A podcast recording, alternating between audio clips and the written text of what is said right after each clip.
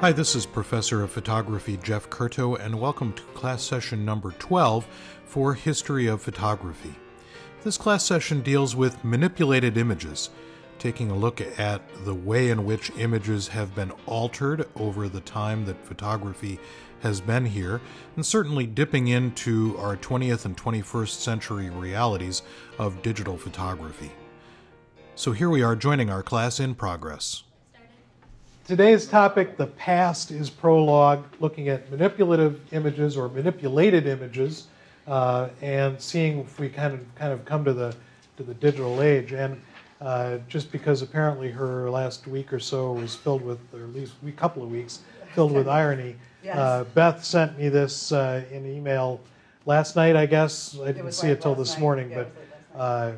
Uh, wh- where did you find this? This was in Santa Fe. I In was Santa walking the Fe. streets in Santa Fe. What is past is prologue.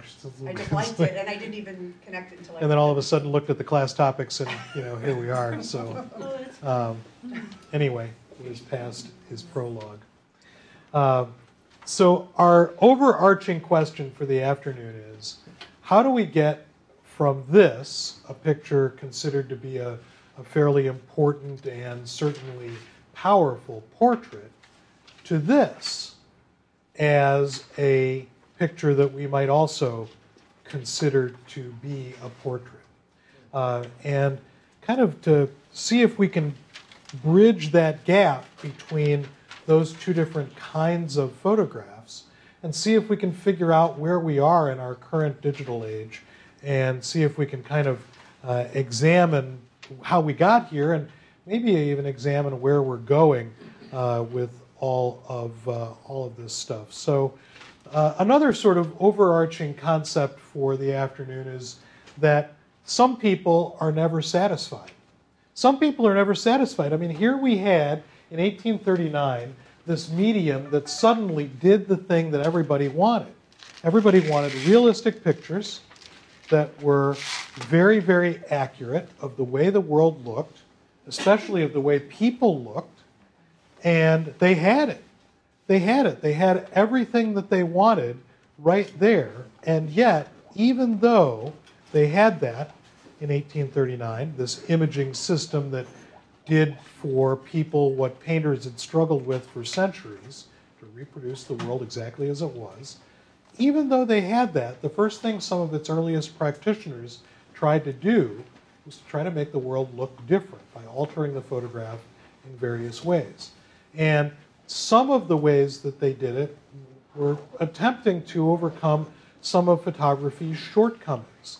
And here are some that you know we've sort of talked about at least a couple of times. Lack of proper color response in the emulsions of, uh, of photographs. So uh, that wet plate collodion, overexposed blue, underexposed red uh, problem. Long exposure times with insensitive materials, which wasn't then able to stop motion very accurately.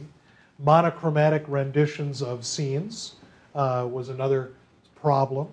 Um, and then uh, the desire to alter detail in some way. So most of these things were considered some sort of a shortcoming of photography. And ever since that first decade of experimentation in the medium, a bunch of photographers hadn't been satisfied with what the camera gave them.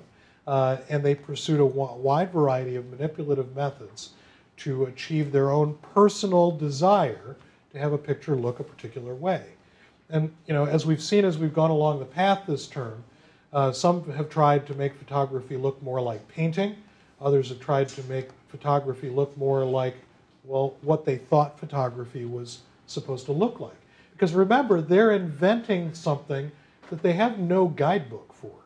You know, they have no sense of where they're supposed to go precisely with this. Uh, so, uh, and some, of course, tried to make photography uh, into something else altogether. And uh, uh, almost all of the people who were altering the document of the photograph were trying to figure out sort of what that limit of photography was and then invent some method of kind of going beyond that limit. And at the center of all of that was a question about photography being real. And then the, the sort of underlying question of, well, was it real? So in a painting, a painter who creates a, uh, a painting, uh, might imagine that he could make uh, a thousand eyed monster, right? Make a painting of some creature that he comes up with in his imagination. And he, all he has to do to make that happen is put pencil or paintbrush down on the canvas and start imagining what that creature might look like. But the photographer, in order to do it, either has to find or make a thousand eyed monster in order to make the photograph of the thousand eyed monster. Uh, the photographer is bound to the real world. The photographer is stuck with what the real world offers and has to either figure out how to manufacture the monster or create some illusion that creates the mental image of that monster, uh, or, or, you know perhaps find it. Um, so one of the things that's interesting about photography is that when we see a photograph of something or some place or someone, we, the viewer, are unconsciously convinced that if we'd been there, we would see it exactly as we see it in the picture. That somehow, if we had been standing in that place, we would see that thing, that place, that person exactly as the photograph shows it to us uh, just then in terms of shape and texture and form and light and everything else. And yet, we're shown time and time and time again that that isn't really true. It's not really true. It's not really true that if we were to stand in that exact place and look at that exact scene, that we would see what we saw in the photograph, because the photograph takes some liberties with that. Uh, so uh, we also know that photographs can be completely pure illusion. The photographs can be faked, altered, enhanced, changed in radical ways. And despite the fact that we know that, it does not shake our implicit belief in the photographic truth. Photographs in our heads are real things. And yet, we are shown over and over again that they are not necessarily completely real. So let's kind of just re examine a few of these changes that we've seen people make to photographs. Here's a photograph, or actually a negative of a photograph by a guy named John Murray. Um, he was uh, a medical doctor by training, but he excelled as a photographer. Uh, he was a Scottish born uh, physician, uh, introduced to photography around 1849, and uh, uh, he was in the medical service of the Army of the East India Company. and he had been involved in photography and began to recognize that he could retouch his images by blanking out certain sections on his negative, uh, both in glass negatives and also in some of the paper negatives uh, that he was using. Because one of the things that he recognized was that using Fox Talbot's process of paper negative, paper positive, the paper negative was easily drawn on with a pencil. You could alter details, you could fill in stuff, you could block out certain areas. Um, and he also recognized that there were some chemical treatments that he could use to his negatives to enhance or bring out some details in shadow areas. So he was somebody who was kind of uh, pushing the envelope of potentially kind of retouching pictures. And retouching had been a kind of a controversial thing, at least in the beginnings of photography. Uh, a photographer named Franz Hanfstaengl, uh, a leading portrait photographer in Germany, uh, showed at an 1855 exposition in Paris a retouched negative uh, with a print made from both before and after the retouching, and showing how he could make somebody look uh, more attractive by retouching the negative before he made the print. And a lot of photographers found the process really detestable because they said, you know, photography is supposed to be real. It's not supposed to be retouched. But what also happened was that people began to expect that in portraits of themselves, that there would be this possibility of removing the signs of age or the signs of excessive consumption of food or drink or whatever that might suggest that you know they were different from the way they were seen in the photograph. And also, a lot of people began to want color added to their pictures to remove the monochromatic rendition that early photography presented itself with. And we've already talked quite a bit about Gustave Le Gray uh, to, uh, in terms of the way in which he's looking at uh, thinking about creating a kind of synthetic world. And one of the things that I think is really interesting about this photograph and, and others uh, like it, uh, for example, uh, the photographs by uh, Rejlander um, and Robinson, was that uh, when we look at these pictures, at first we sort of relate them to our Photoshop world present. Right? We kind of relate it to the idea that what we're looking at is sort of an early version of Photoshop. But the other part of this that you have to think about is that these guys were thinking about these pictures in a way that they really would have thought about painted imagery, that it was synthetic, that there shouldn't be a limit to what it was that you got to record in a picture. So whether it's Rejlander in The Two Ways of Life, uh, or the picture Hard Times in the lower left, or whether it is uh, Henry Peach Robinson and his fading away, and we've got this great example of how uh, Robinson, uh, you know, planned out his his photographs. What we're looking at are pictures that are never pictures that existed in reality. They are all composited images that are put together in some way. Robinson wrote a book about the kind of photography that he practiced. It was called Pictorial Effect in Photography. Um, and in it, he wrote that any, quote, dodge, trick, and conjugation uh, of any conjugation, conjuration, any dodge, trick, and conjuration of any kind is open to the photographer's use. It is his imperative duty, his imperative duty to avoid the main, the base, and the ugly, and to aim to elevate his subject to avoid awkward forms and correct the unpicturesque. Pretty interesting, right? So here's a guy, uh, you know, writing in the 1850s and saying that it's the photographer's imperative duty to avoid main, base, and ugly, and to elevate subjects, to change the document, avoid awkward forms, correct the unpicturesque. And it's also interesting to note that this picture, fading away, elicited a tremendous amount of criticism in its day. And the criticism wasn't devoted to the picture or the fact that it was created synthetically by combining several different images, as we've discussed before. But rather, the criticism was leveled at the, the sort of morality of whether it should be possible to tell the true story of the dying girl. Now, she wasn't really a dying girl. She's really an actress hired to play the part. But from the 19th century viewer's point of view, this was so real that there was this criticism of the fact that, you know, maybe it's not right to show a photographic document of a dying girl. And what's really interesting is that from the 19th century reader's point of view, somebody reading the literature of the day, a photograph uh, was patently different from a written description of a fictional character. You know, you might read a story about this young girl, you know, getting sick and dying, but the photographic document of that exact young girl getting sick and dying, it was something that was very difficult for the 19th century uh, mind to kind of wrap itself around. Uh, and the difference between fiction and reality in a document that should be real. So the death was too much for them? They didn't like the whole. The death wasn't too much for them.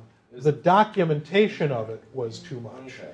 And and the fact that, you know, if you're reading in a story, you know, say something by Dickens and somebody, you know, gets consumption and dies, that is okay because it's a fictional character, you know it's a story, but here's a story Oh. and while this is a fictional character, it's a fictional character with a face that you'd recognize on the street if you walked by her, right? And it, it kind of comes to play the same kind of role that sometimes we have with the, the difference between, you know, a character on a television show or a movie and that person in real life. You know, we sort of assume that the actor might be like that in the real world, when in fact the actor isn't like that at all in the real world. They're playing a character. Um, so, uh, you know, so it, it, it kind of uh, it, it kind of plays off of that that idea. So it's no, it's what's interesting. That's what really what's interesting is that they weren't that squeamish about that kind of a death thing. They were just squeamish about the fact that it was a death of somebody whose face was known, right? You know, so and and they couldn't separate the difference between the fiction of the picture and the fact that the picture was fictional but of a real person.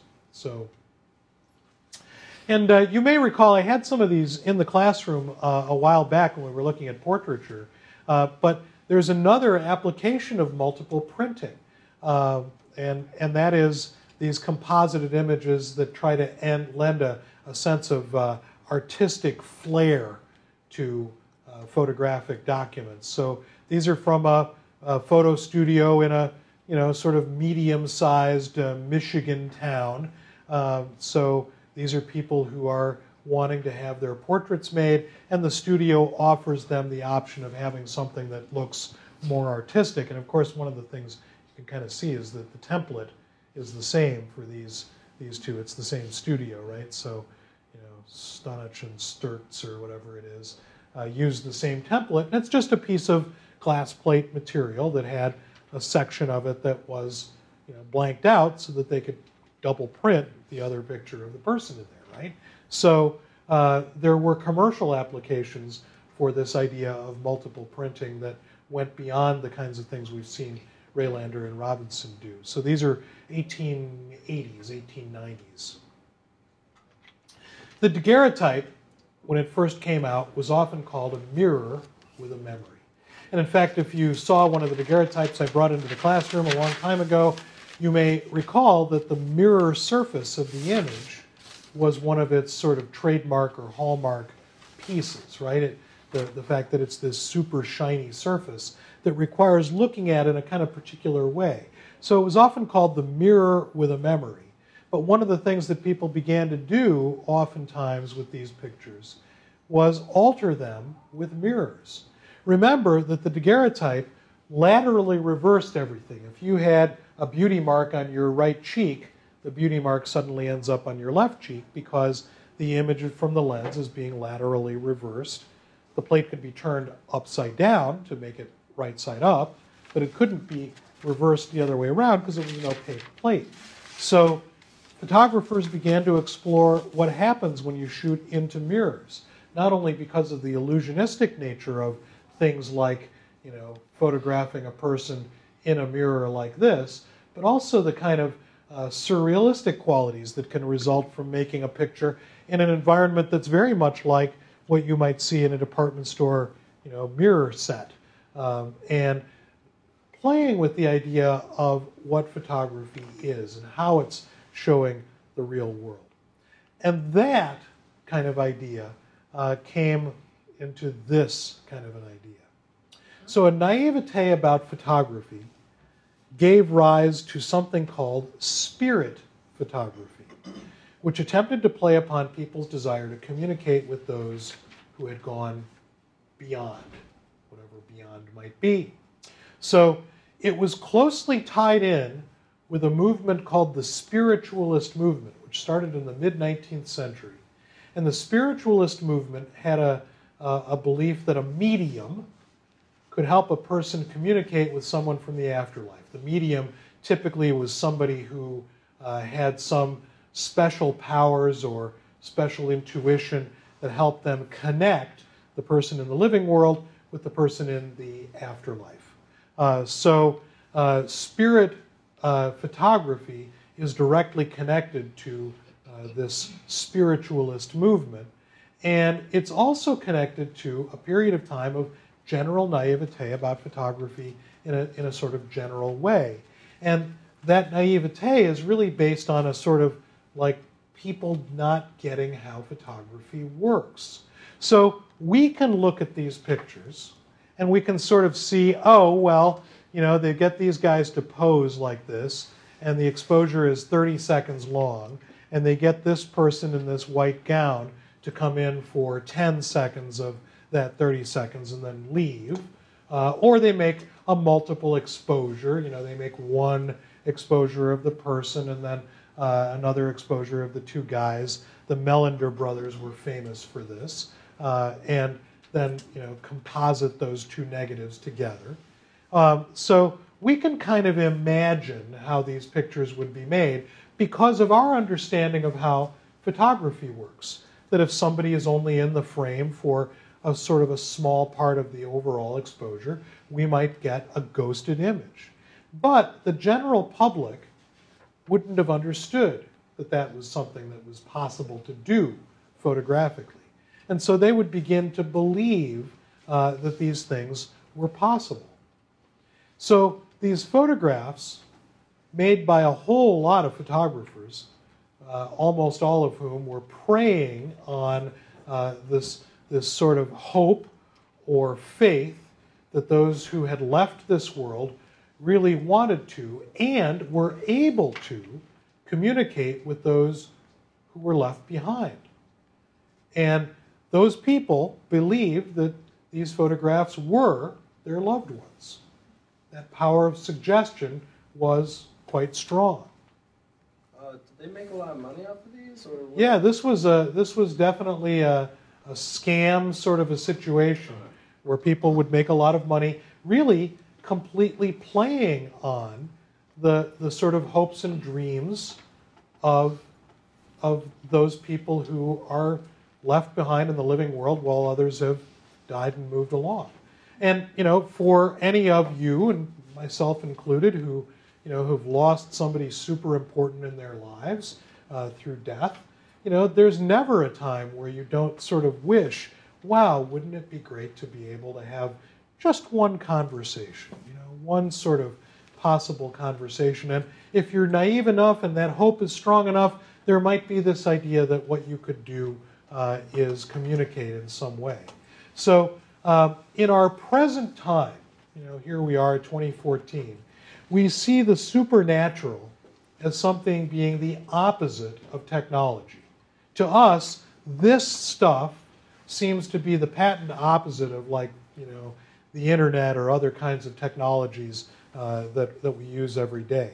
But to many people of the 19th century, the technologies of the day seemed supernatural in and of themselves. The science fiction writer Arthur C. Clarke once said, Any sufficiently advanced technology is indistinguishable from magic. It's a pretty interesting quote, right? Any sufficiently advanced technology is indistinguishable from magic. And I, you know, I can remember in my head, uh, the, you know, in my memory, the first time I connected my computer to the outside world and being sort of amazed that I could go and through this network communicate with somebody somewhere else. It was pretty astonishing to me. Um, I remember fax the same way, sort of like how is it possible to make that to make that work? So we've looked at this book a couple of different times here. Oops, there she is. Oops, didn't mean to didn't mean to do that. I hate when I do that. I pushed the button and I wasn't prepared for how slow Rebecca Solnit's book was coming in. So Rebecca Solnit, uh, really one of my very favorite writers, uh, from her book River of Shadows. Uh, and again, the subtitle of this book, which you know, if, if you're if you're one of those judge a book by its cover, the subtitle is what really sucked me in on this book before I bought it. Uh, Eadweard Muybridge of the Technological Wild West. Who wouldn't want to read a book about Eadweard Muybridge and the Technological Wild West? Uh, so, in this book, Solnit writes a lot about the ways in which technology impacted the 19th century. And in it, she says the changes brought about by technology seemed supernatural at first. And photography was associated with death in both the many, many images of the dead made during the early years of the medium and in the way a photograph seemed to cheat death by making at least appearance permanent. Photographs seemed to cheat death by making appearance permanent, the physical appearance of someone or something. So the idea that the camera could not only preserve the appearance of the living for as long as desired gave rise to the notion that the medium of photography could also bring the dead back from beyond the grave. Uh, and these pictures are a testament to this. So, for us in our time, it might be difficult to comprehend that power of belief and the power of suggestion and hope and dream uh, that could turn a double exposure of a dummy in a sheet into a miraculous message from the afterlife. And it's preposterous in some ways that someone could claim that these were dead people that we now know through a photograph. And yet, we can look at lots and lots of photographs like this early portrait, where we feel that we know something about these people and the bond between them. And so I would submit that it is possible to receive messages sent by those who have been dead for many years. We don't need necessarily a seance, we don't need that medium. We maybe just need the medium of photography. We need photography to kind of help us bridge that gap between what was and where we are now.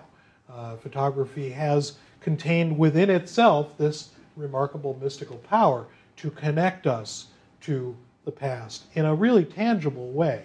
Um, pretty terrific picture, daguerreotype image. So, getting back to uh, the idea of manipulating these pictures, uh, color was often added to these early photographs to give them a more natural or pleasant uh, appearance. Uh, so, you know, we'll see, uh, we've, we've, seen lots of hand colored images. and it was one of the first complaints that people had about photography when it started. Hey, where's the color? And it's sort of, sort of surprising, right? Everybody gets the thing that they want, the real image of the real world, but where's the color? So adding back the color by hand coloring with transparent oil paint, very translucent oil paint, that allows the detail of the photograph to show through, but tints the picture with a particular color, uh, was something that was really quite often done. Uh, William Notman was especially known, a British uh, photographer uh, known for his elaborately hand colored work. And it's really kind of fun sometimes to watch the sort of behind the scenes part. I mean, Notman obviously is spending a lot of time on delicately shading the, the face of the child, uh, a little less time on the dress, but also kind of blending his colors out here, knowing that ultimately this is going to be matted with some sort of oval or circular mat. Uh, so he's not too worried about where the brushstrokes go outside of uh, the image. This image was a multi image composite that then was very, very carefully, very painstakingly uh, hand colored. And then I've got this, you may remember seeing this tintype live in the, in the classroom early on in the semester, uh, a tintype that's been very elaborately but kind of chunkily hand colored, uh, you know, giving her a little feather and her cap here and adding a little highlight to her eyes and a necklace here and so forth and so on. And then what, one of my favorite parts is that they obviously decided that they didn't want the, the floor, whatever the floor was, so they paint this sort of crazy, just quickie quickie kind of a, kind of That a rug of look like opaque. rug of snakes, right? Yeah, the paint doesn't look like it's clear. Like they kind of just. No, this is like, you know, the whole background is all blotted out, so you can sort of see where they they use some sort of uh, you know goopy paint that they then Like, laid like the- some sort of yeah. texture thing over to make a texture for the background, but you can see where they kind of carefully painted in I like around the edges of her head. So the dress is real. But the face kind of looks like it was definitely just like painted on almost. It looks more like a She's, painting than. but the bottom of the dress doesn't look real. Yeah, the bottom of the dress doesn't look real because I think they just sort of like made a made a decision about where to end the dress, where to start the snake rug. You know, it's like and this is just something I picked up in a in an antique store. So It's um, it's just a crazy crazy picture, right? a five-year-old. So, but you can really see how, and this is a tintype, so the tintype, very inexpensive picture. Somebody might, uh, you know, spend 50 cents or a dollar on the photograph, but maybe another dollar on having some of the retouching done, a little rouge added to her cheeks, a little color to the eyes, etc. So, um, the other thing that we've looked at is pictorialist photographers. These guys who came in uh, kind of more or less two camps straight photographers and those who altered the image. And we've looked at the idea before and considered the idea that both of these groups, the straight pictorialist photographers and the manipulative pictorialist photographers, were both interested in promoting the art of photography, but wound up going about it in radically different ways. So here's Käsebier's photograph of Stieglitz, and then uh, Steichen's self-portrait uh, with the radical gum bichromate uh, material laid over the top. Uh, so uh, there was this uh, desire uh, for, uh, for making images look like something else. And that desire was about a desire for beauty and art. Because you will remember that our, our discussions about the pictorialist and secessionist photographers centered around their desire to have their medium perceived as an art form.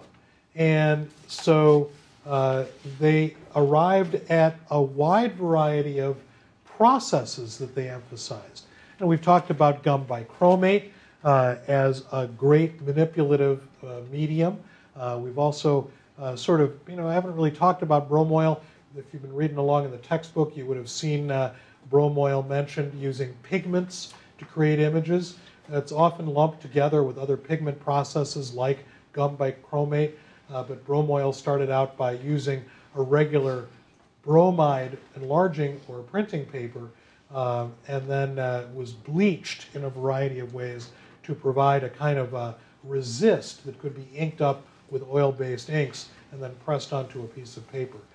Um, so uh, bromoil was a popular manipulative process. Platinum was a popular process, uh, and as we've seen, platinum in and of itself was pretty straightforward, but platinum could be used as an underlayment for other kinds of processes that would go on top, like, for example, gum bichromate.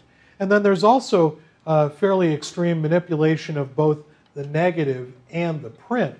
So here in Frank Eugene's photograph uh, that is Adam and Eve, uh, part of his strategy was to literally take the negative and snap it over the edge of a table to and then reassemble the negative, put it back together, and print it so that what he got was a, a very literal kind of break uh, between you know the, the you know the previous Adam and Eve and the post Apple Adam and Eve. So um, manipulation of the print and the negative, uh, and then scratching the negative you can see here, and then probably printed in gum bichromate to kind of give this uh, ethereal look to it.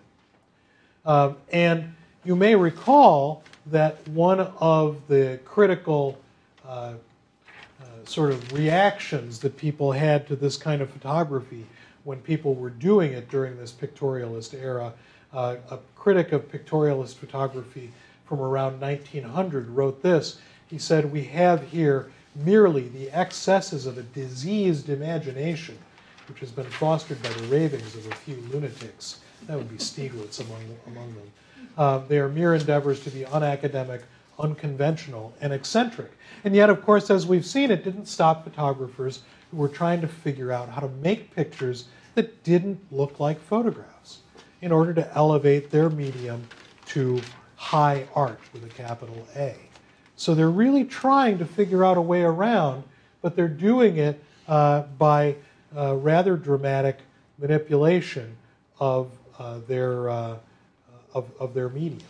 So a question that arises, and you know, we talked about when we talked about Stieglitz and the pictorialist and the photo secession, is the confusing difference between what Stieglitz and his friends say they're doing and what they actually do. And we sort of talked about the fact that they said they wanted photography to be this straightforward medium, and yet a lot of them, like uh, Alvin Langdon Coburn, are practicing fairly heavily manipulated photography. And there's a kind of conundrum there, a confusion between those two things. And one of the things that I might think about is is it possible that they were manipulating images simply because they could? Is it possible that their work is a reaction to the series of technologies that appeared before them at a particular time and allowed them to do the things that they're doing? So is it possible that this is the 19th or early 20th century version of Instagram? You know, Instagram arrives on the scene and allows us to do these sort of crazy looking filtration things to the images. But is it are we doing it because Instagram gives us this tool to be able to do it and then you know, share that work out in the world somewhere? So we'll sort of kind of come back to that idea here.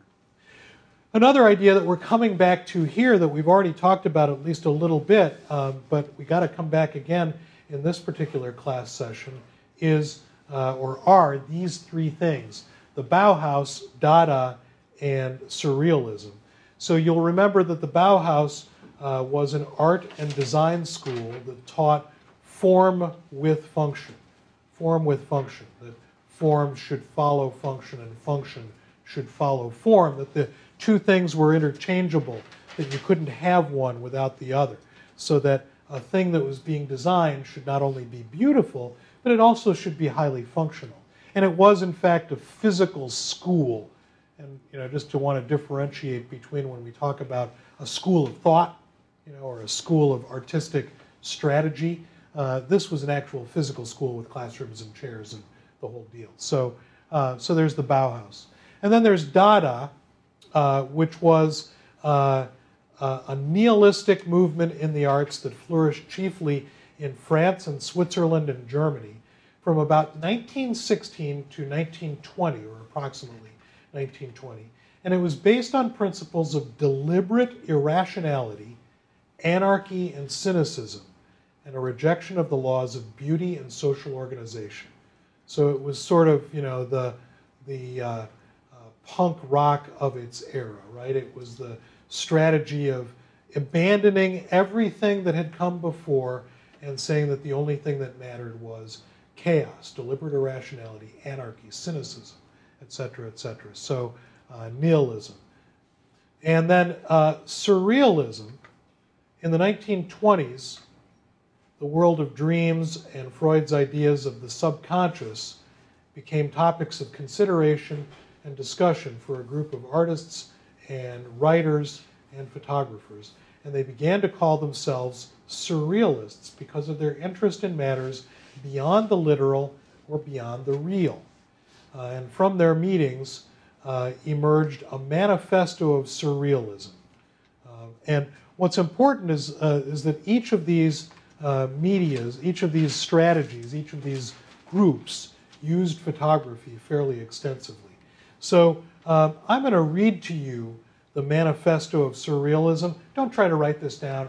This is like one of those super easy Google deals type in manifest, surrealism manifesto and you'll find a thousand, ten thousand, twenty thousand uh, uh, copies of it. But uh, it helps to kind of get you acclimated to this idea of surrealism. So this was their manifesto, or at least the beginning of it.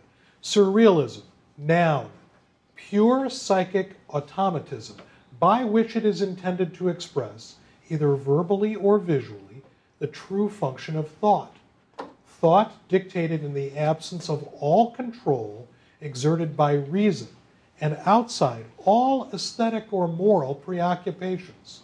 Surrealism is based on the belief in the superior, superior reality of certain forms of association heretofore neglected, in the omnipotence of the dream, and the, in the disinterested play of thought. So, surrealism presents I'm, this is me now, surrealism presents in meticulous detail recognizable scenes and recognizable objects which are taken out of their natural context, distorted, combined in cra- crazy and, and radical ways as they might be in dreams. So imagine the kind of wackiest dream you've ever had that you can remember. You know, being chased by your first grade teacher down the hall with a pair of scissors while you're wearing galoshes and flying a kite, you know, like whatever it is. Um, uh, and you've got an idea of surrealism. So it is uh, all of this stuff sort of combined together in kind of sort of wild ways as they might be in dreams. It's a movement, the surrealism movement is a movement that continues throughout World War II and beyond, and is still in many ways active in our world today. So, uh, kind of give you a sense of where these three art movements kind of come together. Uh, Laszlo Moholy-Nagy, Moholy-Nagy, Laszlo Moholy-Nagy. This, by the way, is one of those, uh, you know, if, if you can pronounce his name at the end of the course, uh, you know, it becomes like one of those photo cocktail party things, you know. Oh, you must have you must have know, you must know photography. You know, to pronounce, you know. So if you say Moholy-Nagy, all bets are off. Moholy-Nagy. Um, so uh, he was an influential teacher at the Bauhaus. Uh, he was, in fact, one of the people who kind of founded the general ideas of the Bauhaus.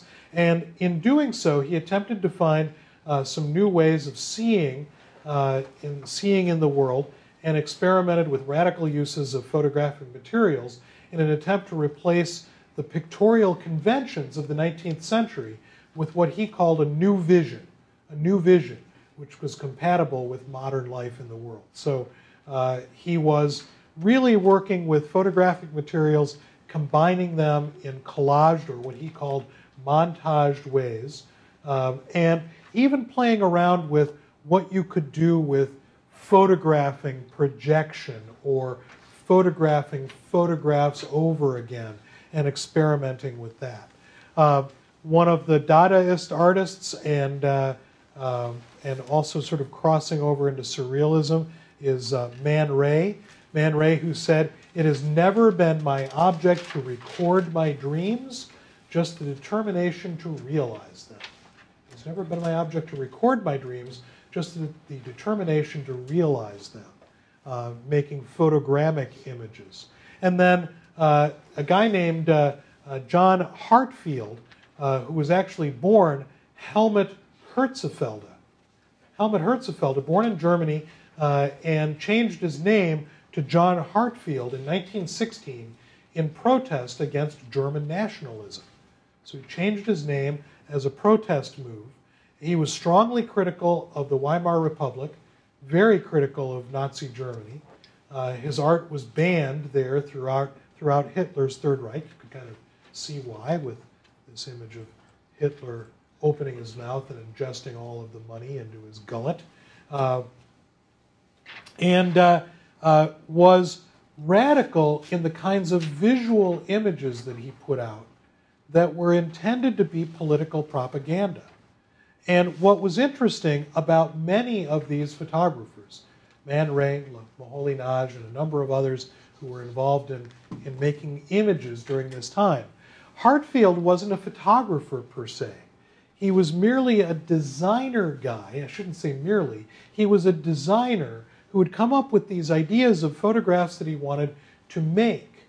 And he would commission photography or find an image that he felt would lend itself to being collaged or montaged together in this way and would create these images. Uh, for Heartfield, the message was always primary. The message was more important than, than the image. And in fact, when you find a lot of his images, they are fairly low quality because they were not really intended to be hung on a wall in a gallery.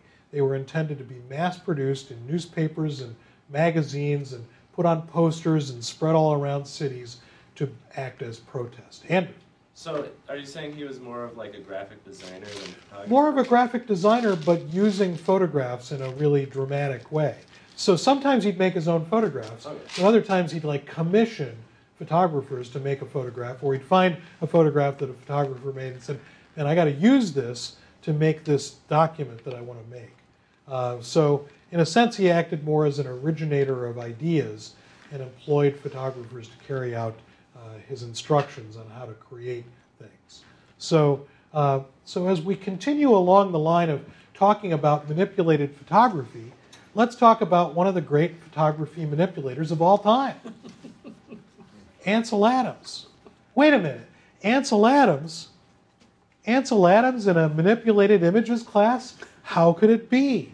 Because we don't really think about Adams as being a strong manipulator of photography. Dodge and burn. And yet, he really was. So, uh, you know, let's just sort of quickly give a little bit of a historical lesson in black and white film based photography, something that's sort of you know, shuffled off to the side at least a little bit in today's world. Uh, but if the original scene in a black and in a, in a in a photograph looked like this, and it was shot with black and white film without a filter, the result was something that looked like this. But uh, what was discovered was that if they if the emulsion was panchromatic. Remember how we talked about the wet plate collodion being overly sensitive to blue and insensitive to red? It was what was called orthochromatic, sensitive only to a certain segment of the spectrum. But black and white film, as it went along, became panchromatic, sensitive to all colors, in such a way that when you made the photograph, what you got was every color being represented more or less as the same intensity of gray or white or black. But if a panchromatic, sensitive to all colors of the spectrum film, was exposed through a yellow filter, you got something like this. And if you expose that through a red filter, it blocked out all of the blue light, meaning that this became underexposed, and some of the other bits and pieces that were red uh, and yellow and so forth became more exposed, relatively speaking. So, this is a technology piece that has been in place since panchromatic film arrived in, oh, the 1920s or so. So, what Adams did, So, how was the application of the filter in that? filter on the front of the camera. On the front, okay. front of the camera. All right. So what Adams did was he took that idea and uh, and used it to his advantage. So uh, here he is uh, talking about uh, about visualization, about his method of thinking about photography. Uh, so uh, he first said he saw what he called the majesty of the sculptural shape of the dome in the solemn effect of half sunlight and half shadow. And he took a picture of it without a filter over the lens of the camera. After taking the photograph, he wrote that he realized that what he saw in his mind would not be conveyed properly by the unfiltered image. And he only had one plate left to work with. This was in the days of glass plates, which were also uh, panchromatic uh, in, in that time period. And so he wrote, I saw the photograph as a brooding form with deep shadows and a distant, sharp white peak against a dark sky. I had not been able, I, I, he wrote, goes on to say, I had been able to realize a desired image, not the way the subject appeared in reality, but how it felt to me and how it must appear in my finished print. And he did that by putting a red filter, a deep red filter, over the lens of the camera. And he said, My photographs have now reached a stage where they are worthy of the world's critical examination. I have suddenly come upon a new style which I believe will place my work equal to anything of its kind. So, what's interesting here is that we don't necessarily think of this as manipulation of the medium of photography but it in fact is altering what the camera based image gives. But it's altering it based on this idea that Adams had of what he wanted the image to look like, and more importantly, what he wanted it to feel like. And then I love this. I eagerly await new concepts and processes. I believe that the electronic image will be the next major advance. You will see perfectly beautiful images on an electronic screen such systems will have their own inherent and inescapable structural characteristics, and the artist and functional practitioner, that's you guys, will again strive to comprehend and control them. So, this is Adams from his autobiography written in the early 1980s, before digital photography had really come to uh, hold sway. And in fact, in 1983, when I uh, worked briefly with Adams, he was excited, tremendously excited, about the way in which digital photography would change the landscape for photographers and allow him to make photographs that he'd only been able to dream about making before. He was especially excited about being able to use some sort of a tool to remove telephone lines, uh, which I thought was great, right? and prior to the time that you know Photoshop and so forth existed, there were computers and technology that allowed this to be done, but the computers were room sized. Uh, they cost you know lots and lots and lots of money, millions of dollars. And Adams had seen some of this at work and knew that it was coming, and really was tremendously sad uh, about the fact that he wouldn't get to see these things happen uh, in his lifetime when he died in 1984.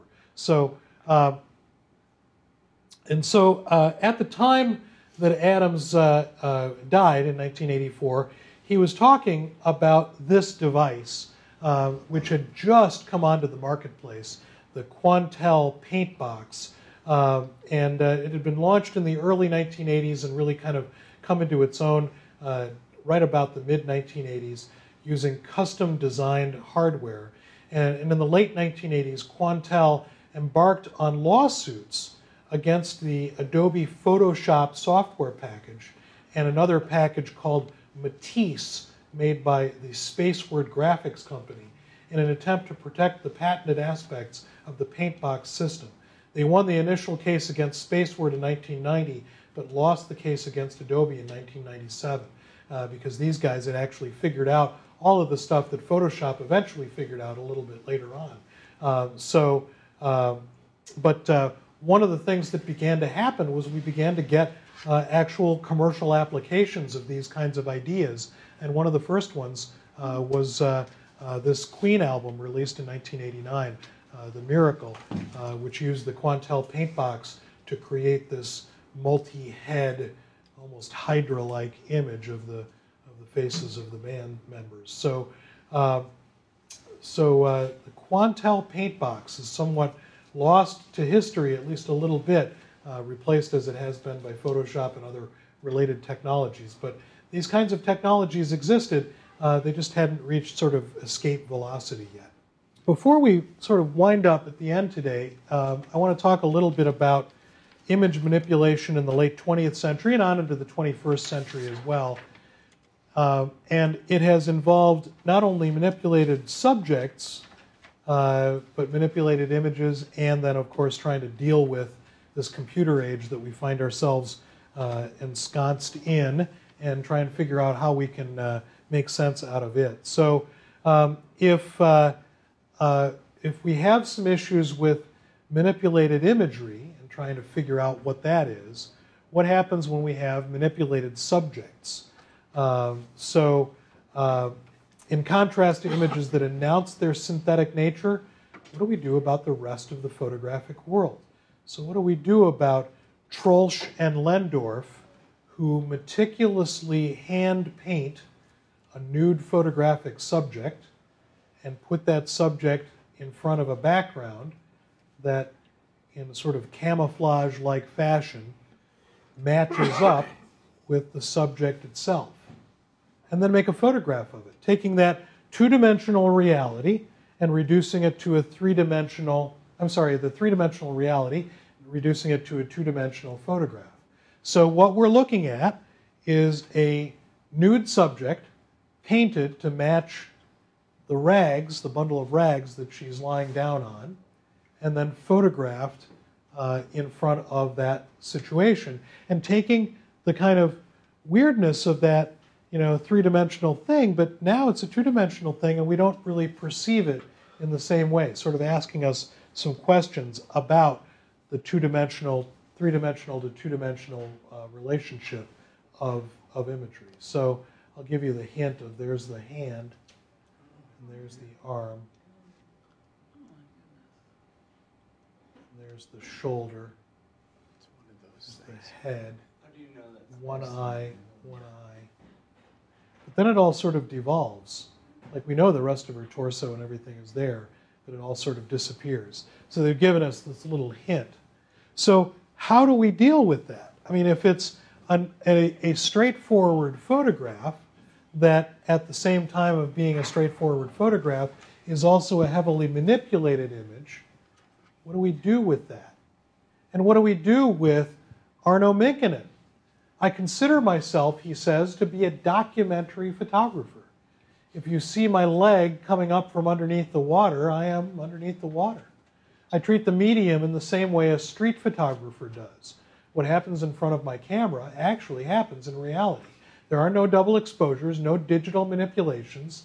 Instead of giving expression to the world's outer appearances and perplexities, I have wished to explore the inner world of our fears, hopes, and desires in an attempt to make communion with the one world we inhabit. For 30 years now, I've been engaged with this single idea to use my own body as a means of expressing our relationship to nature. So, photographers have always known that straight photographs are actually highly contrived, tremendously subjective. Yet, for well over a century, there's been this kind of unspoken contract between the photographer and the audience. And the contract is an agreement of some sort, an agreement to embrace the myth of photographic truth. So we look at this picture and we sort of imagine that it must be manipulated, and yet it's not at all. It's a straightforward, regular, old, ordinary, black and white, darkroom print. Never digitized, shot on film, and yet here we are looking at this image and trying to figure out what's going on with it. And it's really just all about how Minkin poses himself, where he is, how he works through the process of making the photograph. Gregory Crewdson, who says, well, the way we went, the way we work now, and really it's the only way possible, is to work in a little bit shorter production schedules. When we're shooting on location, we'll work for three or four weeks. We try to shoot enough to make 10 pictures, all of which were conceived months before we arrived on our location. When we work on a soundstage, like we did with those house pictures describing this, we work similarly. We'll work a few weeks building four or five sets. In other words, we don't go out just to make one picture. So he builds a house, props it, decorates it, floods it, brings in a model, and then makes a photograph. He says, first and foremost, Crewdson says, I consider myself a photographer in that I'm dealing with the central problem of making a still image grounded in the real world in some way. And yet, I feel very connected to the tradition of arts photography, the work of people like Lee Friedlander and Walker Evans. But that being said, photography has also easily absorbed the conventions of film, advertising, and popular culture. Excuse me. So I think photography is open to everything. I'm not interested in keeping photography separate in a hermetic art existence.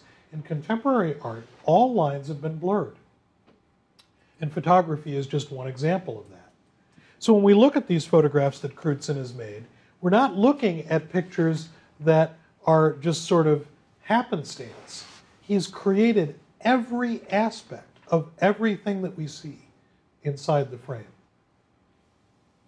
Made the situation, made the scene, figured out where he wants to photograph it from. In this case, a cherry picker that he's rented to get himself into the location that he wants to be able to photograph from. So he turned the school bus over on its side? Yep.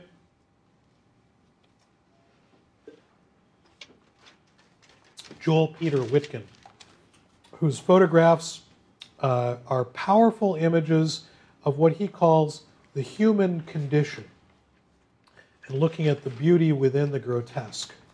He has a tremendous and very deep interest in spirituality and the way it impacts the physical world in which we exist.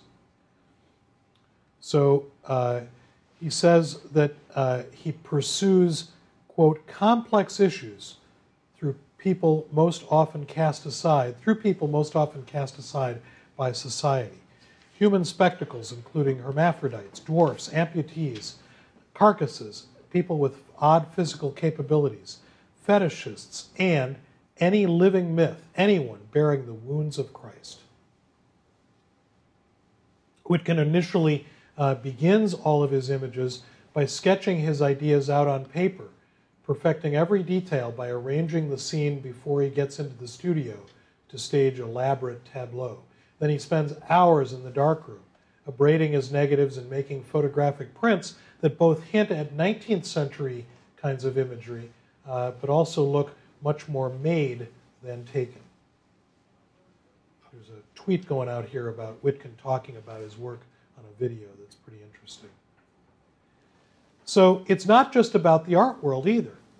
In the Soviet Union, the years 1929 to 1953 were the years of Stalin's rule, uh, the dictator Stalin. So Stalin uh, has agents who arrest and kill anyone who disagreed with his politics, calling them enemies of the people.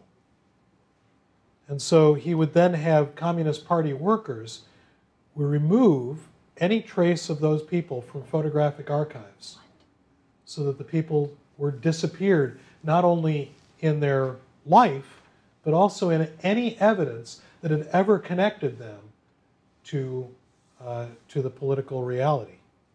So uh, this guy who was uh, Nikolai Yezhov was a senior figure in the Soviet secret police. He fell out of favor with Stalin and was uh, excised uh, from the image. And excised from every image, excised from the annals of history. So revisionist history. How do we have the one that's not removed? If he was removed. They found it in an archive Oh, okay. yeah, of like secret Soviet stuff. What happened to the person that, There's a great, there's a great, uh, um, trying to remember the name of it. I don't think I have it on that slide, but it, um, I'll try to remember the name of the website that's about, it's, it's all about Stalin's, Stalin's removal of people from photographs. So, well, it's the kind of, Commissar Vanishes. That's the name of the website, and I think it's the commissarvanishes.com. It's great. kind of like the Egyptians going in and Yeah, taking names off, off the structures. Then we have Jerry Uelsmann. Uelsmann solidly within the surrealist tradition. That's why we looked at surrealism earlier today, uh, because Uelsmann, who believes that the darkroom is what he calls a visual research lab, still working at this today, began his exploration of multi image photography in the 1960s and has been doing it ever since. Uh, oftentimes, extraordinarily elaborate imagery that very carefully and very painstakingly take up to six different enlargers with a negative in each one and moving the print paper from enlarger to enlarger, combining images in such a way to create illusions that never really existed. And what's fascinating about this is that, you know, when, at least in my experience, when I first encountered Jerry Uelsmann's work, uh, long before I knew anything about the history of photography, I was flabbergasted. How incredibly cool is this? But of course, it has this tremendous precedent, right, of all these photographers who manipulated the way the world looks. Uh, says the contemporary artist is not bound to a fully conceived, pre visioned end. His mind is kept alert to in process discovery, and a working rapport is established between the artist and his creation. Is, not, is it not conceivable that the mind knows more than the eye and the camera can see? And he really thinks of the darkroom as the place where he makes most of his creative work. He goes out into the world and photographs, but the photographs are merely fodder for what it is that he's doing.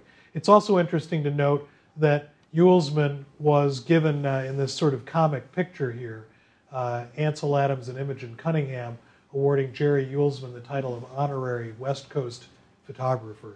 So you know they welcomed him into the club because uh, not only you know was is Jerry an all-around great guy, but uh, they also recognized that his tradition was fairly closely aligned with their tradition. So that's the same woman we saw in you know, Carson's show last week, right? So there he is on his knees supplicating before the Group F-64. So it's a photograph by, oh, I guess I put it on the slide. Ted Orland made this photograph in 1969. Ted Orland, uh, very well known for uh, photography that, that deals with a lot of humor. So uh, if you're interested in humorist photography, Orland is an interesting subject. Also interesting to note that at some point the Adobe folks got hold of Jerry Uelsmann and they said, hey, we've got tools that will allow you to do this combination of imagery uh, faster, easier, better. And Jerry was intrigued for a little while. Not tremendously intrigued, but a little bit of intriguement, intrigue, intriguement, he said, making up a word, uh, uh, of, of playing around with this stuff. But ultimately, he realized that the joy that he had in photography actually came from the process in the darkroom, not the process in the computer. So uh, they introduced him to it, but ultimately he rejected what it was it? that he was interested in doing.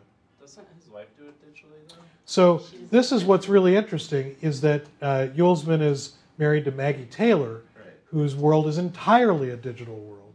And in fact, so much so that Maggie Taylor doesn't even use a camera for her images. They're all scanned, Which is a camera. which is a camera-ish, right? So, so if we kind of march through some of the things that have happened in our media world, we've got this. 1982, National Geographic moved the pyramids to fit the cover of the magazine.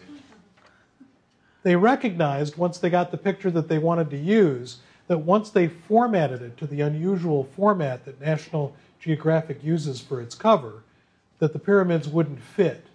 So they did something that they called retroactive repositioning of the photographer. How much do you love that? Retroactive repositioning of the photographer. It's like one of the great euphemisms of the digital photography age. And what they said was if the photographer had been a little bit to one side, they would have gotten the pyramids lined up the way they wanted to with the, uh, it's kind of hard to see in our slide here, but with the guys on camels in front. Uh, and uh, uh, this was a huge hue and cry that arose out of this, right? Because the idea that National Geographic was manipulating imagery to fit something was something that was seen as being uh, kind of, uh, uh, you know, a, a, a bad thing to do. And of course, go ahead. Religious. No disclaimers on the inside? No disclaimer on the inside. It was discovered afterwards when people realized, hey, you can't stand there and see that. So what So- did they do? Like just They took the they took the two pyramids and moved them closer together. oh They're not actually that they're not actually that close from the point of view that would allow you to have the light behind them like that. They're they're much farther apart, so they just moved them closer together so they could get the peak of both pyramids in the picture. How long did it take people to realize? Uh, not very long. It was it was almost instantaneous. What So- did they do? trust National Geographic. The, all they did was they said that they re, ret, retroactively repositioned the photographer. They didn't do anything other than you know. So then, of course, in 1989, the cover of uh, TV Oh, yes. Guide had uh, Oprah Winfrey's head on Ann-Margret's uh, artificially tanned to match body, uh, and of course that was uh, that was an, an uproar. But an even bigger uproar was this one. Uh, in 1994, the very same week, O.J. Simpson appeared on both the covers of Time and the cover of Newsweek. The same exact week. Same exact photograph used for the base image, but obviously one heavily manipulated and another one not heavily manipulated.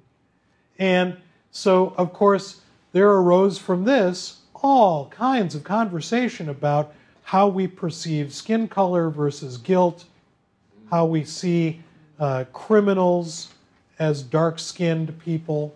You know, that whole conversation rises to the top. And uh, it probably would have gone maybe not unnoticed, but perhaps uh, uh, maybe not as as big a deal if both magazines hadn't arrived on the newsstands at exactly the same time, so that you're walking by the newsstand and you see the same exact photograph treated dramatically differently. I've always been also very intrigued by this hard image here, heavily vignetted, skin made much darker and much more contrasty, and then the sort of soft headline, an American tragedy.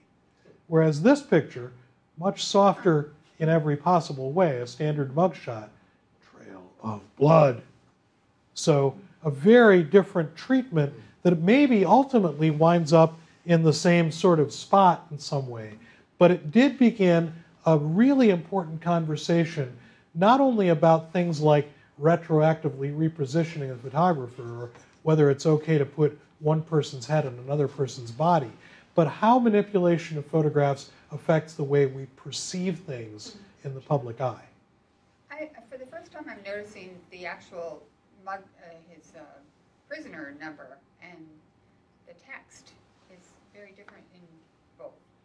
Uh, it's bigger, I think. Just Yeah, it's just it's just that his his head is bigger. I mean, it's it's partly because you know They've time made- time made him a little smaller and vignetted around the edge, and Newsweek made him a little bit bigger. Okay. So we get a little bit more, and you know, Time has that red border around the outside. Newsweek doesn't. But the text does look very different It like, between the two. It It's just like looks- the B is cut off on the, on the, on the Yeah, so they might have. Yeah, it looks like is it's right enhanced a little bit or something. And of course, there's a mailing label problem there too. They've expanded the, the size of the letters, letters yeah. and, and they Yeah. made it more. um, Made it more prominent. Yeah, you're Prominent right. on the You're right. I hadn't noticed that. side. I hadn't noticed that either. But they But- but you know- manipulated the mailing address so you could see through it. Yeah, I'm not sure what, what, what happened there. I don't know whether that's just the spot where the where the label would go and it was rendered translucent to begin with or not. So they It changed doesn't, doesn't it look like his, his uh, white shirt is much bigger on the Newsweek one? Like they just expanded the whole picture and the whole size Yep. of the image. They bloated it. Yeah, Maybe yeah, but the it's, bottom. it's like they put it on a, on a copy machine and said, I want hundred and ten or hundred and fifteen yeah, percent. so he's just he's blown up quite a bit, Yeah. and it doesn't really appear that way because the weight of his much darker skin on the right hand picture it, it plays plays as heavier. So um, so that was one sort of salvo. Uh, 1994. Also in 1994 was this one, Art Wolfe. Now, Art Wolfe, uh, a photographer known to some of you perhaps, but maybe not to all of you, uh, is considered one of the most important nature photographers in the history of the medium of photography. Nature photographers of the sort of people who you know go out into the natural world and make photographs of animals and natural things out there in the world. And nature photographers are a particular breed in a way uh, because they are oftentimes equal parts naturalist as they are photographers. So they're people who understand a lot more about the natural world, know more about the natural world. So Art Wolfe, a very famous, very well respected naturalist photographer, nature photographer, produced this book called Migrations in 1994. And Migrations was a book about migratory animals and about the way in which they moved from one habitat to another. And uh, uh, what was discovered later on, after the book had been published, was that about a third of them were fairly heavily digitally manipulated. And in the nature photographer's world, this was a terrible, terrible. Because the nature photographer is the sort of person who brings along a spool of thread to tie back the branch, you know, the little thin branch, to make sure that that branch doesn't enter their photograph, but also make sure that at the end of the photo shoot that they untie the thread and put the branch back where it was. And I'm not making fun. I'm just saying that it's the, that degree of care that they have for the natural world. So what was discovered is that Art Wolfe had made this photograph, but somebody figured out that the same zebra was duplicated about eight Nice. times in this picture. You can see it. The same zebra was duplicated over and over again. But it's the And cover. he caught, well, inside of the book, about a third of the images were manipulated. And so Art Wolfe said later on, in migrations, I embraced the technology that was available to me. And I took the art of the camera to its limits. It wasn't a moral issue, it was just in the beginning we were naive. We didn't use any identification to say that this was a manipulated photograph. And he says that's the sole issue. Photography has never been an accurate recording of what's out there. For years, photographers have manipulated images by using different lenses and filters and films and in the darkroom. And in the end, he said he altered about a third of the images in the book. And this unleashed a firestorm in the nature photography world, especially in the nature photography world, which went to the pages of their magazines, Outdoor Photographer and Nature Photographer, and berated Art Wolfe for changing the way the image looked. Galen Rowell, a contemporary of Art Wolfe's and a very accomplished nature photographer in his own right, was among those who criticized migrations. He wrote a five page letter to Art Wolfe, which was published in Nature Photographer magazine, and in it he scolded his friend, uh, but also professed admiration for his work. And his bottom line in this letter was don't do anything you wouldn't feel comfortable having revealed in a caption. So there was this new conversation about what should happen. And then what was really interesting, this is in 1994, and in 1995, here's Galen Rowell, who comes out with a book called Mountain Light. And he said, in order to make the cover image fit the aspect ratio of the cover of the book, we had to chop and channel it like an old hot rod. And for those of you who are not familiar with your hot rod terminology, I've put this up here. Chopping is to chop the roof and the pillars so that the roof line is narrower or shorter, and channeling is to remove some of the channels underneath so that the body sits lower on the frame. Uh, so he said, We chopped and channeled the picture like an old hot rod. They took a whole section of image out of here so that the image would fit on the cover. So Galen Rowell, who's complaining about nature photographers manipulating their images, said, Hey, we just chopped and channeled it like an old hot rod. So the cat was out of the bag. Photographers were manipulating images left, right, and center. Uh, and uh, a bunch of years pass, and we get this guy, Adnan Hajj, manipulating this photograph of Beirut after a bombing. And uh, uh, there are a couple of things about this. One is that uh, this uh, uh, photograph by Lebanese photographer Hajj uh, was, uh, was bought by Reuters and put out on their news service. Uh, and it was shortly after that that somebody said, you know, that image on the right isn't correct. I can see the clone stamp. Yes. Yeah, Yeah, and, and of course, the most amazing thing is that somewhere at Reuters, there was a photo editor who let through something that we wouldn't let through in Photo 1101, right? You know, we tell the Photo 1101 student, you know, you got to resample every once in a while to kind of get it to look natural, right? So it's crazy because it looks completely fake. Uh, so uh, after the forgery of the image was discovered, Hajj was dismissed and the photos were pulled from the Reuters service, and uh, he has not worked for uh, any major news agency since then. Um, so we can kind of see this, but this one's a little bit uh, a little bit stranger. What? You want me to go back? The one on the back, the one is the one on the left the original? The one on the left is the original. That even, Why manipulate? You didn't even Yeah. improve it at all. Like there's Made the Well, smoke that's blacker. There's like, Right, there's like Yeah. on the right hand side or left hand side. Well, they you just made the see image darker, which gives Yeah. it an ominous tone, Exactly. more of an ominous So tone. why did he clone stamp more smooth? I just Yeah. feel like it was unnecessary. unnecessary manipulation. So uh, this one is uh, uh, a photograph by Allan Detrich of the Toledo Blade newspaper. And this one's really interesting because it raises some different kinds of questions. So um, here's the problem. Those legs Oh yeah.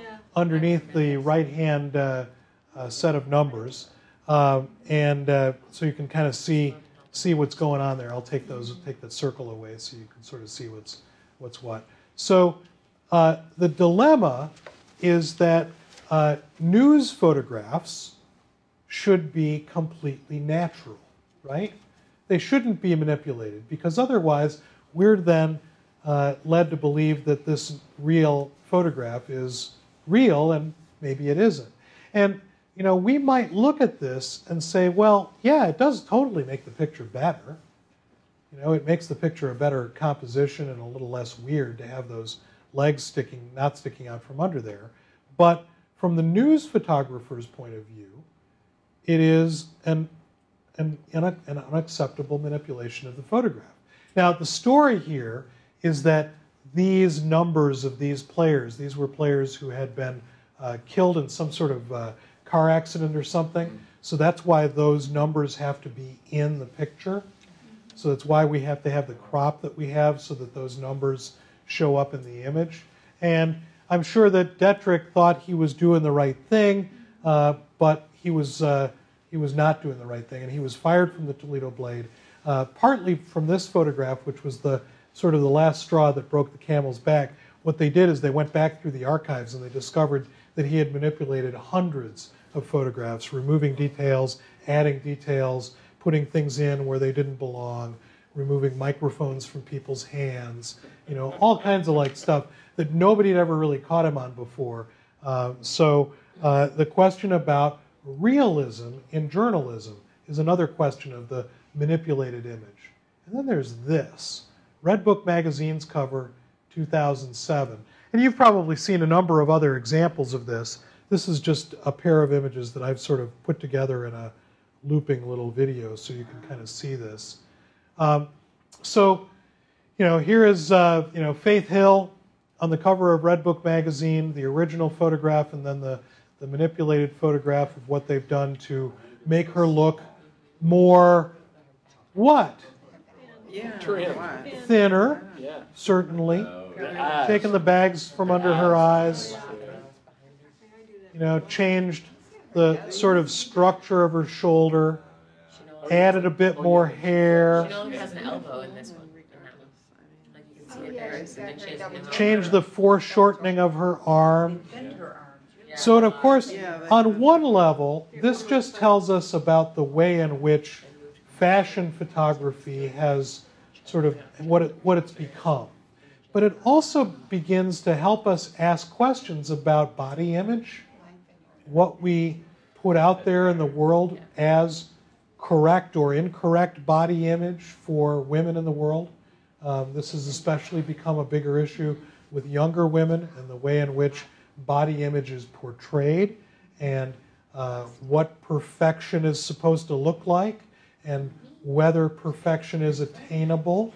Uh, so uh, it's a it's a really interesting uh, it's an interesting question of uh, of how this works. Yeah, pictures only hint at reality now. And then there's this. This one is, a, is an especially interesting photograph uh, because all it really deals with, at least in part, is a crop. A crop and then a clone, right? Because there's more space to the right of uh, Obama than there is available here. Uh, so uh, this was on the cover of The Economist. Obama versus BP. This reads the reads the rather uh, editorialized headline, right? And then the original photograph here on the right. Uh, this is one of the leaders of the of the parish uh, there, that uh, sort of like an alderman here, uh, or county chairman or somebody, uh, who is showing Obama the the site of the spill, and this is somebody from uh, a cleanup team. So it not only changes the, the, the look of the photograph, but it completely changes the way in which we read the photograph. Was that photojournalist fired as well? Because Uh, total. In this case, the photojournalist sold The Economist this picture for the cover, Oh, but the picture was on the cover this way. So, so who did that then? so The Economist did it. The Economist makes the editorial decision to put a downcast, defeated looking Obama, which is completely different. I mean, he's listening here, right? So, and you know, it, in some ways, it doesn't even matter where you fall on the political spectrum, because we can really see how this change of this photograph now begins to change our perception of what it is that the photograph is saying.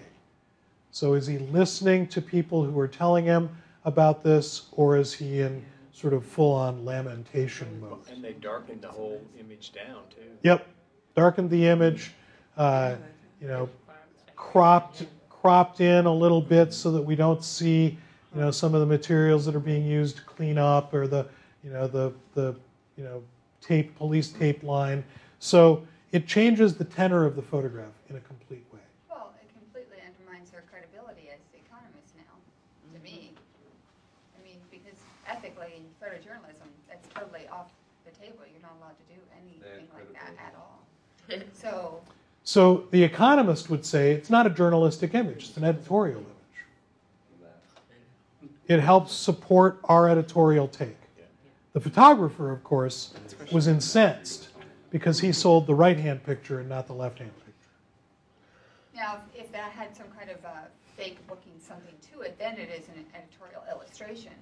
But that looks like a totally real photograph, so they're passing it off as that. They're not passing it off as an editorial illustration in any way. So, I think it. And of course, one thing that the you know, and I don't I don't know this to be true or not true, but you know, if we opened the front cover of the magazine and saw a smaller image of this image with words like illustration by economist, artist Billy Smith, would that change our perception of what it is that it is? And the answer is maybe a little for the 1% of the people who are going to see that, that caption information.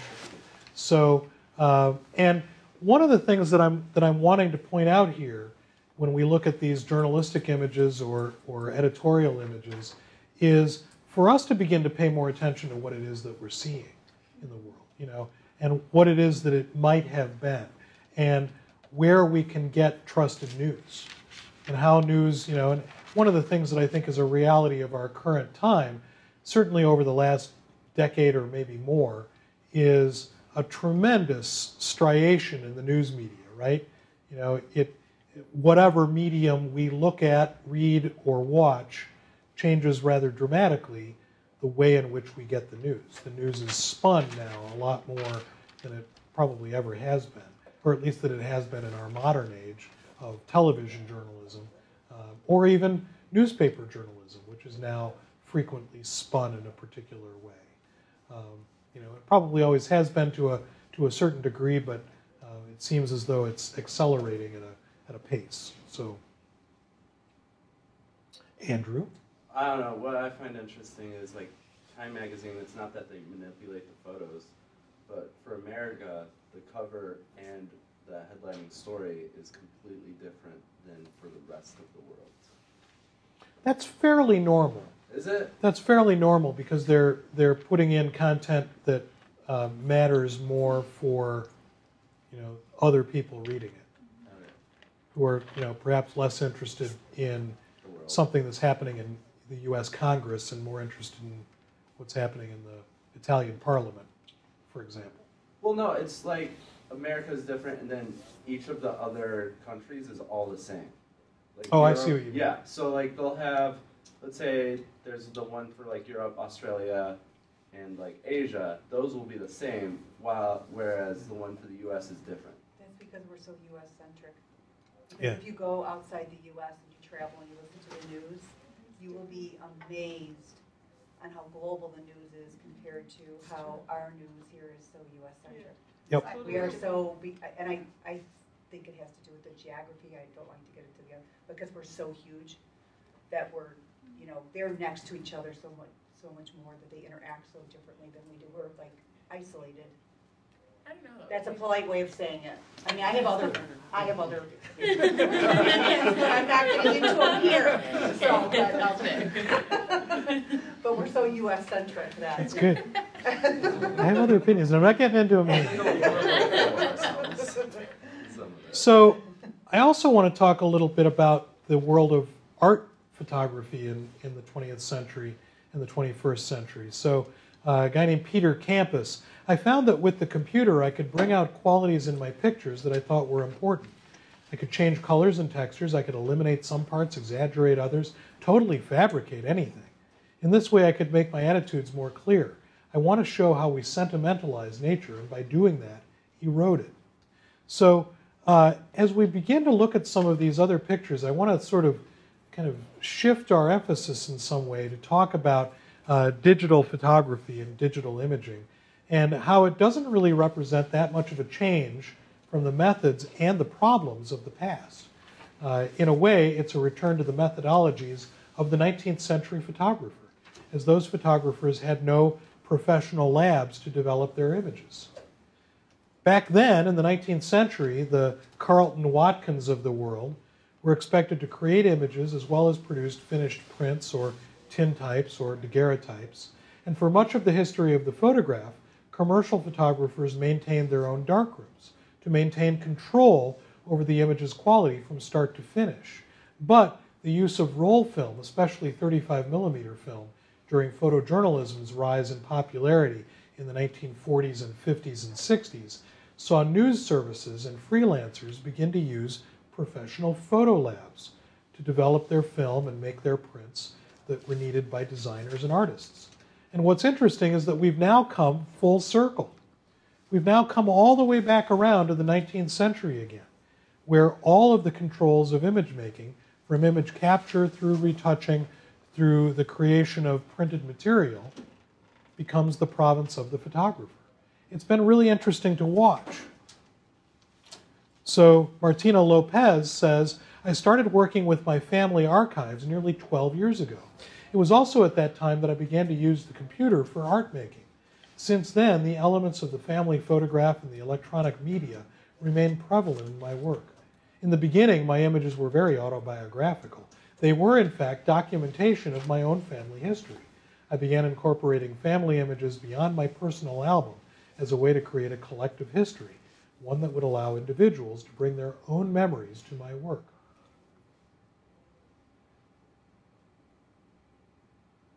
So, another parallel exists between this most recent turn of the century and the turn of the century from the 1800s to 1900 in terms of technology and the way technology impacted the way things are in the world of imaging.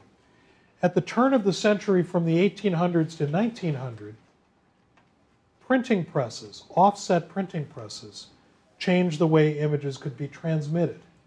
And at the turn of the century between the 1900s and the 2000s, the way the internet transformed the transmission of images, transmitting pictures so rapidly that we couldn't have even imagined it 20 years before. So, in a lot of ways, the wizardry of the digital imaging area brings to mind the magical qualities associated with early photography. So, if you think of it this way, Carleton Watkins had the advantage from a technological or quality control point of view to be able to code his own emulsions in the field and then develop the plates there on the spot so he could see what he, what he had.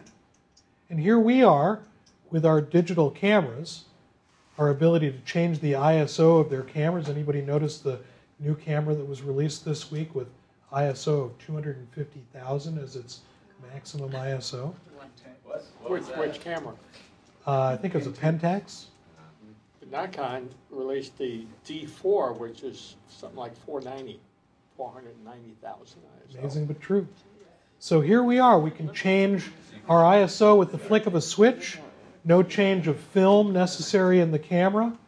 And then post exposure, we can see whether or not we got the right moment by looking at the LCD on the back of our, our cameras and seeing whether or not we not only got the moment, but whether we got the exposure right by looking at the histogram. So if we think about it, it's another part of this return to the 19th century. Watkins emerges from his darkroom tent relatively secure in the knowledge that he's got the picture that he wants. We look at the back of our DSLRs and have the same kind of information. So the twist is that Watkins needed to be fairly technologically adept. He had to have a tremendous amount of gear along with him, a tremendous amount of experience, a lot of bravado to be out there in the wilderness to make it all go. But today's digital photographer only needs to invest some money and spend a bit of time reading up on what they're doing to get pretty decent results. It's actually one of the sort of complicated parts of being a photographer in the 21st century is that you know the, the price of admission has come down and the ease with which images can be produced has, has gone way, way up. So the part that's most interesting for me is that we're right in the middle of all of this right now. We don't have a lot of definitive answers to some of the questions. And in a lot of ways, the world that we inhabit right now is like being alive at the time from the switch from the daguerreotype to the wet plate. We're really in the middle of that right now. You know, maybe at the tail end of the middle or toward the toward the latter half of the middle, uh, but we're seeing a sea change in the use and the distribution and the conceptual basis for making images.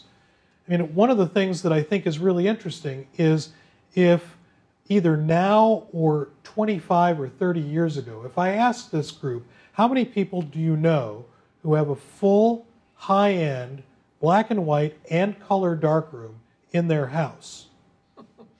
The answer would be, well, you know, I know one guy, uh, but, you know, he's special, different, you know. Uh, and, you know, really, all of us do, right? We all do. We all have a super high end Computer. black and white and color darkroom sitting in our houses. And really cool about that darkroom is it also helps us balance our checkbook and write an email to our mom and you know the whole deal, right? So darkrooms, chemical darkrooms, are single function spaces, whereas our computers have become these sort of multifunction spaces that have accomplished so much of what we do every day, the fulcrum for our lives. Pedro Meyer. Pedro Meyer, a Mexican photographer. Some of you found Meyer's tremendously useful and wonderful Zone Zero website. I know some of you did because some of you wrote your photo history in the news pieces about Meyer's zonezero.com website. So Meyer's images mix pieces of history, introducing saints and devils, reimagining Mexican legend in the contemporary time. So uh, looking at the way in which uh, those uh, ancient legends can be transformed. And in a way, there's a certain wow factor that we've always associated uh, with digital photography, uh, especially with the ease in which uh, images can be changed or altered. You know, looking at that Faith Hill picture, it's sort of mind-boggling in a way um, that uh, that those the picture like that can be changed so easily. And perhaps in some ways that's the difference. We've always wanted to change what the world is, but have only recently been able to create an image that changes reality in such a facile and seamless way. But along with those possibilities, each new process that photography has embraced has brought with it some limits and also some liabilities. Each of them necessitates learning new technical information to take advantage of those potentials. Additionally, it also requires that we formulate some new point of departure or mindset to properly take advantage of the way in which technology can assist us in realizing the visual effect that we want. Osamu James Nakagawa. I was born in the United States, he says, but much of my life has been divided between Japan and America. As a result, I feel like a stranger to both Japanese and English and language, languages and cultures. Photography has become my expressive bridge in the drive in theater billboard TV monitor series, I use the idea of a frame within a frame. I digitally paste images that I've photographed, which in my view represent some aspect of American culture, onto various types of screens that are abandoned, decayed, or decadently displayed. And again, I want to look back to our examination of the photo secessionists, and we noted the irony of the photosecessionist rhetorical stance in favor of pure photography and the reality of their very painterly, oftentimes, manipulation of their images. And it seems that the technology available to them at the time was seductive enough to compel them to work toward an integration of pure and altered in their work. And it seems as though they altered their images because they, they could. And today, I think we find much of the same situation with regard to computers and the ease with which we can change images. Frequently, photographers change the facts of the images simply because they can, not necessarily because it makes pictorial sense. And it's been really interesting to watch that because it sort of is like rolling through that process of how photography works kind of all over again. Paul Thorel, a Frenchman working in Italy, says In my photographic portraits, I ideally remove the shape and texture from the face and keep only the expression, which is the only element that will remind me of somebody. What I want to create is a photograph in which there is only a vague resemblance to the real person. And so I suppose the question that I want to begin to have you ask yourselves, or that I want to ask anyway, is what the psychological motivation is behind changing the way a picture looks. Does it have to do with the same subconscious thought process that has compelled man to sculpt the land with walls and roads? Is there some way that we can link the gum prints of Steichen to the building of ancient Greek temples? Is altering an image's reality in Photoshop somehow spiritually akin to building a great cathedral? Is it the ability to change the way the world is in some way?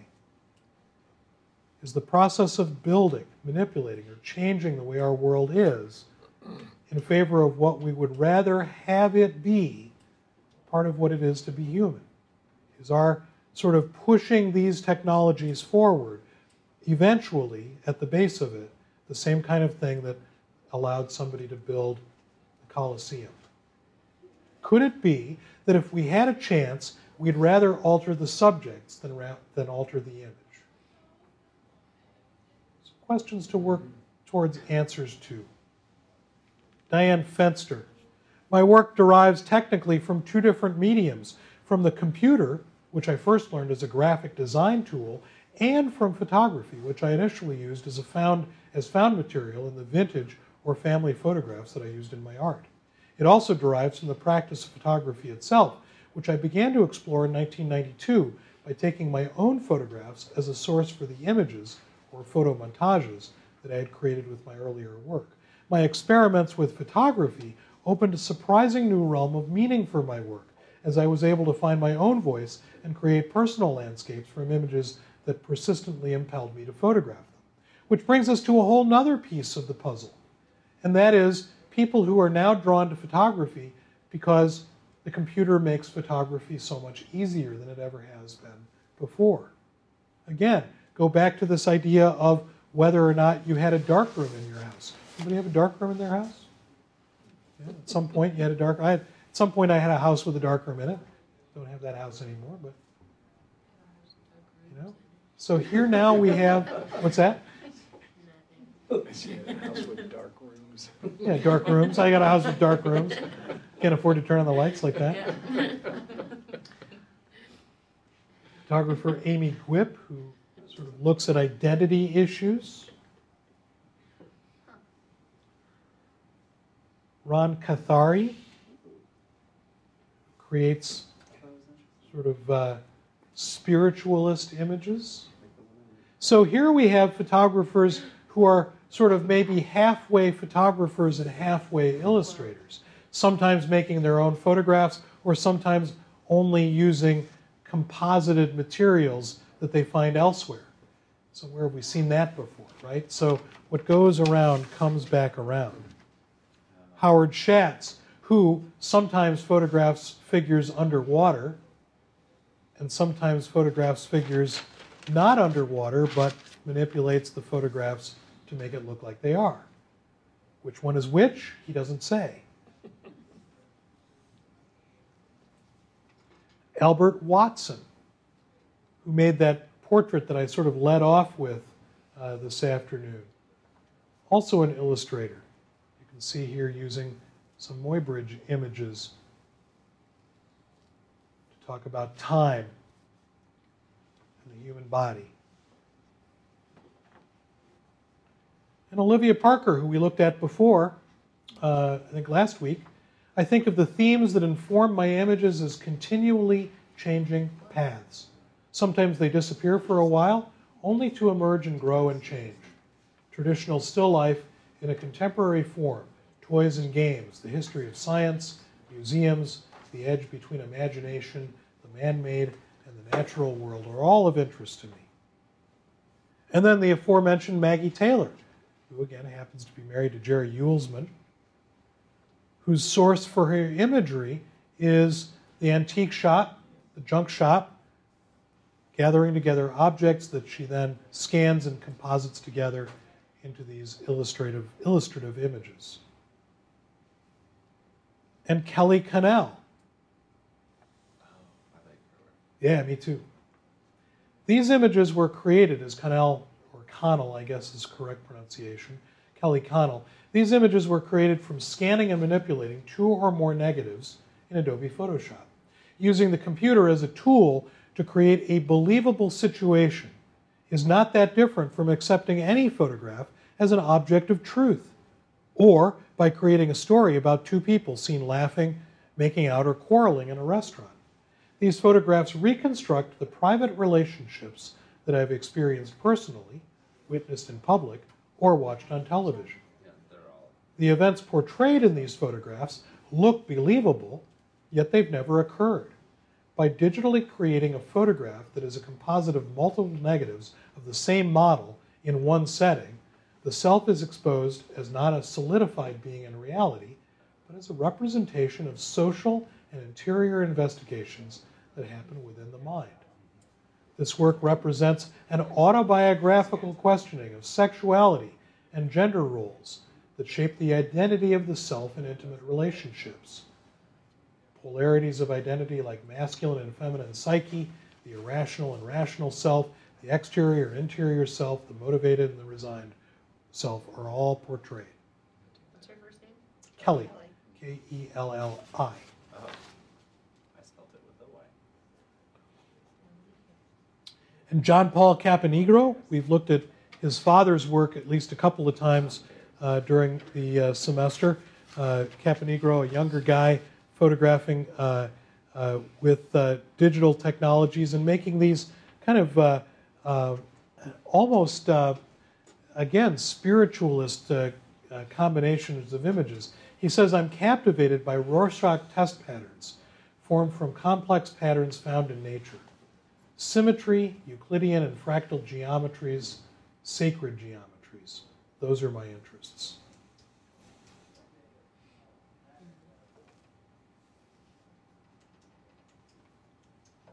And Loretta Lux. Loretta Lux. Here is a, a review of Loretta Lux's work from the Village Voice, February 25th of 2004 by uh, their critic Vince Aletti. Uh, Vince titled his piece Loving the Alien. Loretta Lux, he says, makes pictures of children that are as charming as they are creepy. A sweet and sour combo that proves surprisingly hard to resist, even if you suspect the work is little more than kitsch of the most sophisticated and unnerving sort. Lux turns ordinary children into alluring aliens, icons of innocence so tainted by experience that they already feel antique. Because the work is strangely unmoored in place or time, drifting off into an idyllic past while hinting at a vacuous sci fi future, it manages to conflate memory and dread, sweetness and blight, in a dreamscape whose specificity reads as completely imaginary. So, one more thought is that with computer technology now at our momentary, every moment in some cases, beck and call, how will we, as visually astute people, carry forward the idea of recording the world around us? How will future historians of the medium judge the photographs of our time? Is our time right now like Stieglitz's secessionists were in the early 1900s? Are we simply subverting the photographic document because we can? Will we find a way to reconcile our interest in presenting the world that we see and our simultaneous interest in changing the way other people see it? Ackroyd and Harvey make ambitious work that juxtapose natural forces of growth and decay with artifice, control, and randomness, creating time based images that frequently reflect both scientific and architectural concerns. They say, we are exploring the capacity of grass to record complex photographic images through the production of chlorophyll. The equivalent of the tonal range in a black and white photograph is produced in the yellow and green shades of living grass. Although these organic photographs are exhibited in a fresh state for a short time, excessive light, or lack of it, eventually corrupts the visibility of the image. Our inquiry on how to fix these transient images has brought us close involvement with genetics through research with scientists at the Institute of Grassland and Environmental Research in Wales. These scientists have developed grasses that keep their green color even under stress. In a naturally occurring, variant of grass, they identified a gene for an enzyme that degrades the green pigment chlorophyll, and by modulating the expression of this gene, they were able to alter the grass, uh, grass's aging behavior and even stop it altogether. So, photography as an intersection to the world of science. It's a really interesting way to, to look at this, and it, you can sort of see the installation view of these images here. So is that like grass that's growing sideways on the wall, or did they just like? So it's like if you could imagine somebody taking a sod cutter, Uh-huh. you know, cutting up and rolling up the roll of sod and then unrolling it into a box, taking the box and in some way, you know, who knows how they've got it set so that it doesn't fall out of the box, but you know, something is holding the root structure of the grass so that we can see the images.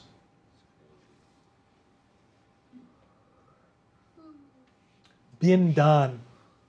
Binh Danh was born in Vietnam in 1977 before his family immigrated to the United States in that same year.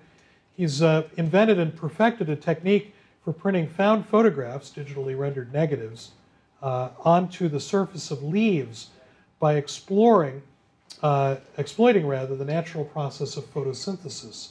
The leaves, still living, are pressed between glass plates with the negative and exposed for, to sunlight from a week to several months. Coined chlorophyll prints by the artist Danh, the fragile works are encapsulated and made permanent through casting them in solid blocks of resin. So he's able to, by co-joining process and conceptual ideas, uh, reference history and the technical developments of photography.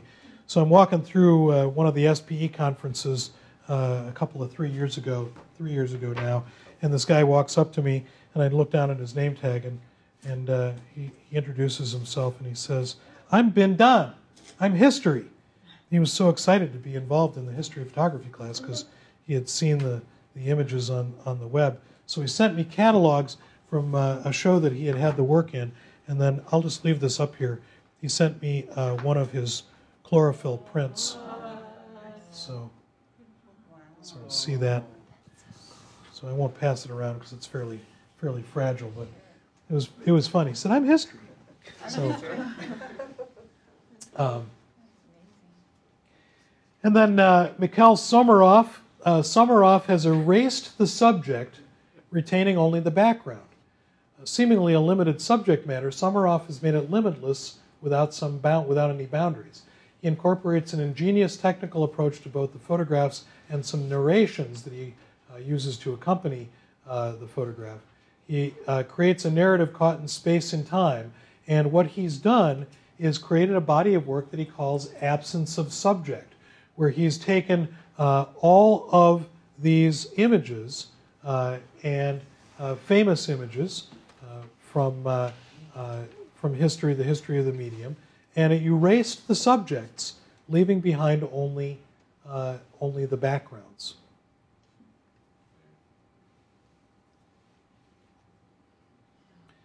And then Andreas Gursky,